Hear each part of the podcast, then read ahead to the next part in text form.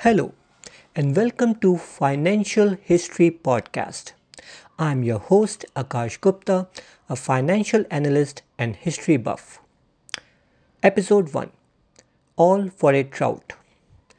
Jackson Hole Economic Symposium has been held at the Jackson Lake Lodge in Grand Teton National Park since 1982.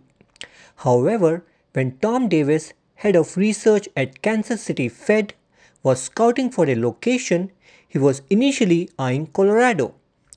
Roger Guffey, Kansas City Fed president, and Tom Davis wanted to invite Paul Volcker to that year's event to increase its significance and thus drive attendance.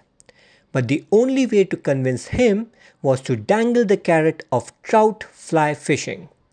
Water of Colorado rivers being too warm in August the pair settled on Jackson Hole, Wyoming.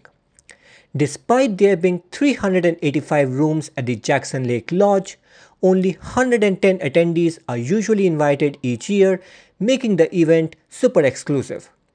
But that exclusivity is not by design. 110 incidentally is the ballroom capacity at the Jackson Lake Lodge where major presentations are made. Thank you for listening and hope you enjoyed it.